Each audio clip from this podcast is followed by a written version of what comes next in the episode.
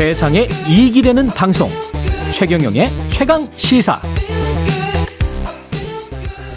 네, 반격 능력을 보유하겠다. 일본이 안보 문서를 개정하면서 동북아와 한반도 안보 지형이 크게 달라질 것 같은데요. 우리는 뭘 해야 되는 건지 군사 전문가 김종대 전 의원과 짚어보겠습니다. 안녕하십니까? 안녕하세요. 예. 일본의 3대 안보 문서가 개정이 됐는데 네.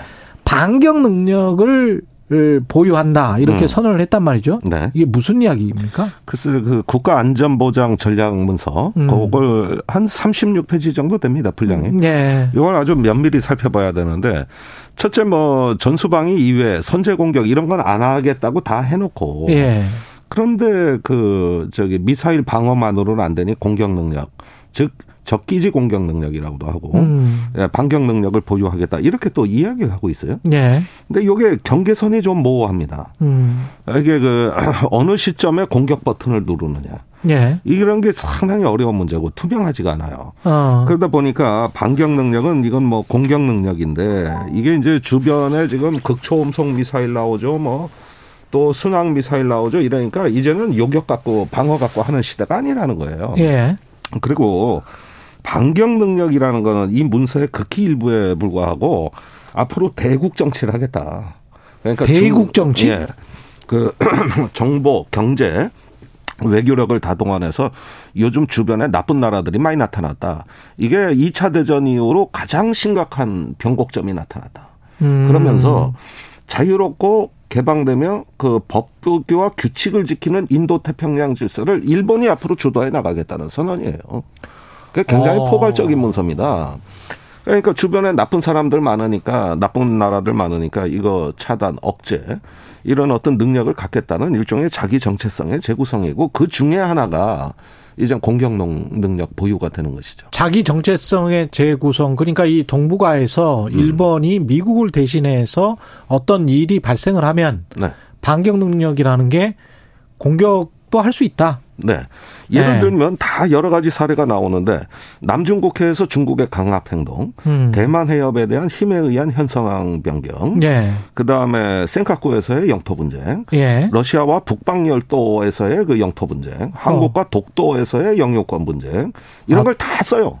독도도 있어요? 독도도 있어요. 어, 아주 강하게 씁니다. 그런데 어. 이런 데서 그 물론 평화적으로 해결한다는 원칙은 하지만은 적극적으로 앞으로 음, 자기네들의 그 저기 저 이익을 영토에 대해서 영유권에 대해서 단호하고 일관된 원칙을 고수하겠다 이런 얘기들 나오는 것이죠. 그 시점을 아까 말씀을 하셨는데 가령 지난번에 이제 북한이 일본 영해 영해 라고 할 수 있습니까? 그 공해상으로 네. 쏜 미사일 같은 거 있잖아요. EZ. 예. 예. 그 정도를 하면 뭐 반격을 하겠다. 예. 이거는 아닐 거 아니에요, 설마. 예. 근데 여기에 대해서는 여러 가지 해석이 있습니다만 네. 50년대 그 하토야마 총리가 얘기한 게 있습니다. 아니 공격이 임박한 게 명확한데 음. 앉아서 당할 수는 없지 않느냐.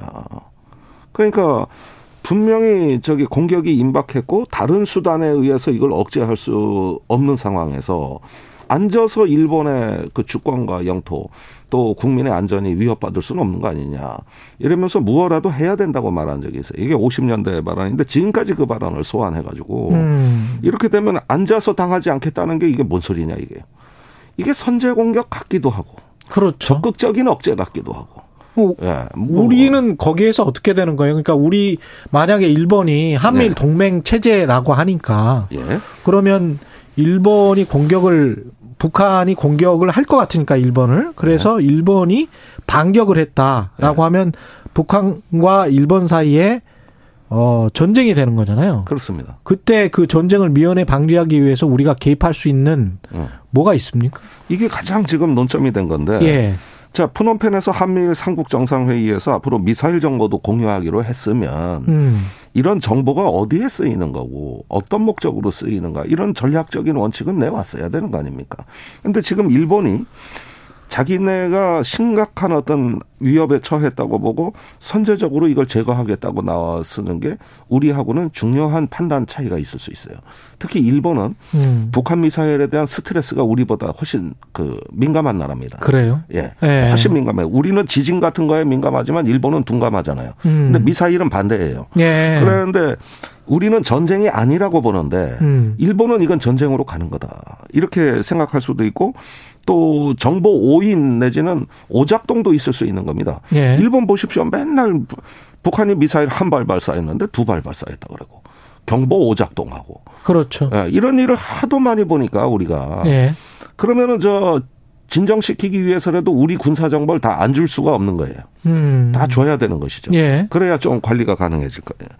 그러는 가운데서도 일본은 어, 한국 주도의 한반도 통일에 한 번도 동의한 적이 없고, 음. 어, 또 대한민국의 주권은 휴전선 이남에만 임무로 제한된다고 입장을 갖고 있는 나라고. 예. 이러니까 우리하고는 헌법적 가치도 안 맞고, 음. 위기 관리에도 이질적 존재고.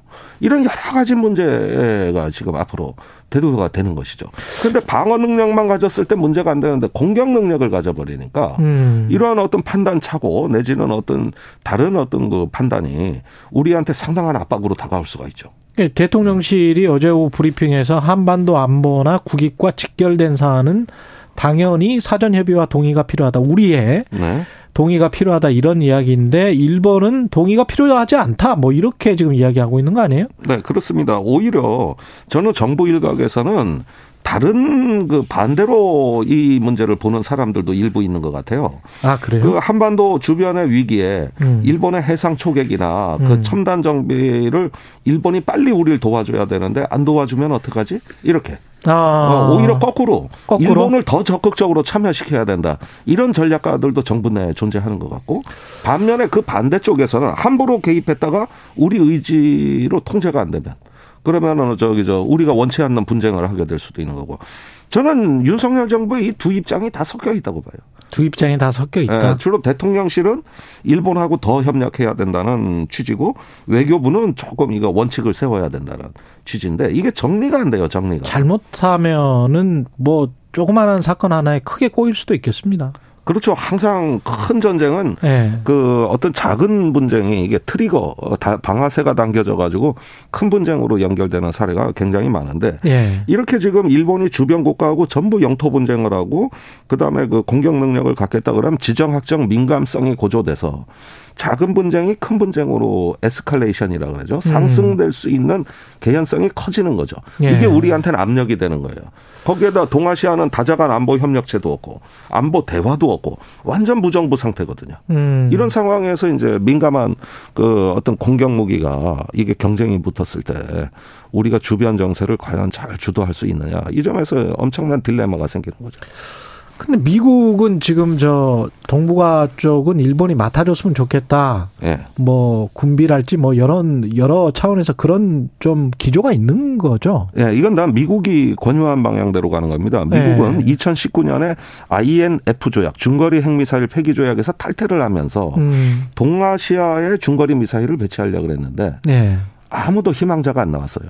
태국 안 된다 그러지, 필리핀 안 된다 그러지, 음. 한국 안 된다 그러지.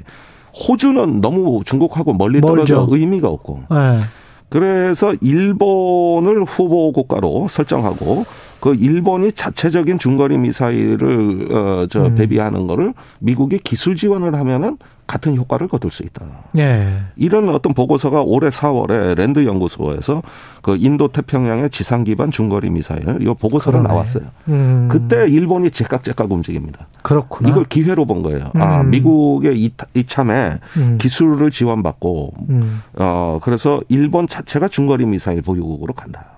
그리고 자기들은 군사적인 정체성을 좀 바꾸는 계기. 그렇습니다. 그 북한 쏜 발사체 그거는 정찰 위성입니까? 예, 지금으로서는 일단 초보적 수준의 정찰 위성. 정찰 위성이다. 예, 20m급인데 우리 음. 지금 민간 학생들도 5m급의 정밀도를 그 다 거두는 위성을 아, 다 쏘거든요. 그래서 네. 아직은 이 정도는 초보적인 영상이라고 볼 수가 해상도가 있죠. 해상도가 굉장히 흐리더라고요. 흐려요. 예. 예. 심지어는 1m 30cm까지 지금은 정밀하게 민간 위성도 나오고 있거든요. 아, 그렇군요. 예, 그런 점에서 아직은 초보적인데 예. 뭐, 이, 사, 이 나라는 결심만 하면 그냥 쑥덕쑥덕 해버리니까. 음. 이게 이제 첫 번째로 이게 보여줬다 그러지만 앞으로 뭐가 나올지 잘 모르겠어요. 그러나 네. 일단은 이게 상당히 위협적입니다. 그렇게 되면은 어떤 점에서 위협적인가요? 일단은 북한 미사일이 자꾸 성능이 개선되다 보니까 음. 표적에 대한 정밀 타격이 상당히 그 어, 능력이 확장되고 있습니다. 아. 예, 그러면은 비핵 탄두로 예. 일단 그 서울의 주요 전략 지점을 갖다가 타격을 하고 제 2격으로 핵미사일을 발사할 수 있는 이런 다양한 군사 교리를 그 가질 수가 있는 거거든요. 음. 그런 점에서는 일단 우리의 국가의 중심을 마비시킬 수 있는 정밀 타격전 수행이 가능해지는 겁니다. 예. 마지막으로요. 그 천공 관련해서 음, 네. 대통령실에서 고발했잖아요. 그렇습니다. 어, 어떻게 되고 있습니까? 글쎄 2주가 넘었는데 아직도 소식이 없어요. 아직 소식이 없다? 예, 아직 예. 소식이 없어요. 저야 뭐 제가 반경 능력을 준비했다고요. 아, 반경 능력은 준비하셨고. 예, 반경 예. 능력을. 예. 뭐 일본만 그럽니까? 저도 예. 그러지. 근데 발휘할 기회가 없어요. 아직 연락이 없어요. 아, 연락이 없군요. 예. 예. 알겠습니다. 김종대 전 의원이었습니다. 고맙습니다. 감사합니다. 예. 12월 20일 화요일 KBS 일라디오 최경련의 최강시사 오늘은 여기까지고요. 저는 KBS 최경령 기자였습니다. 내일 아침 7시 20분에 다시 돌아오겠습니다. 고맙습니다.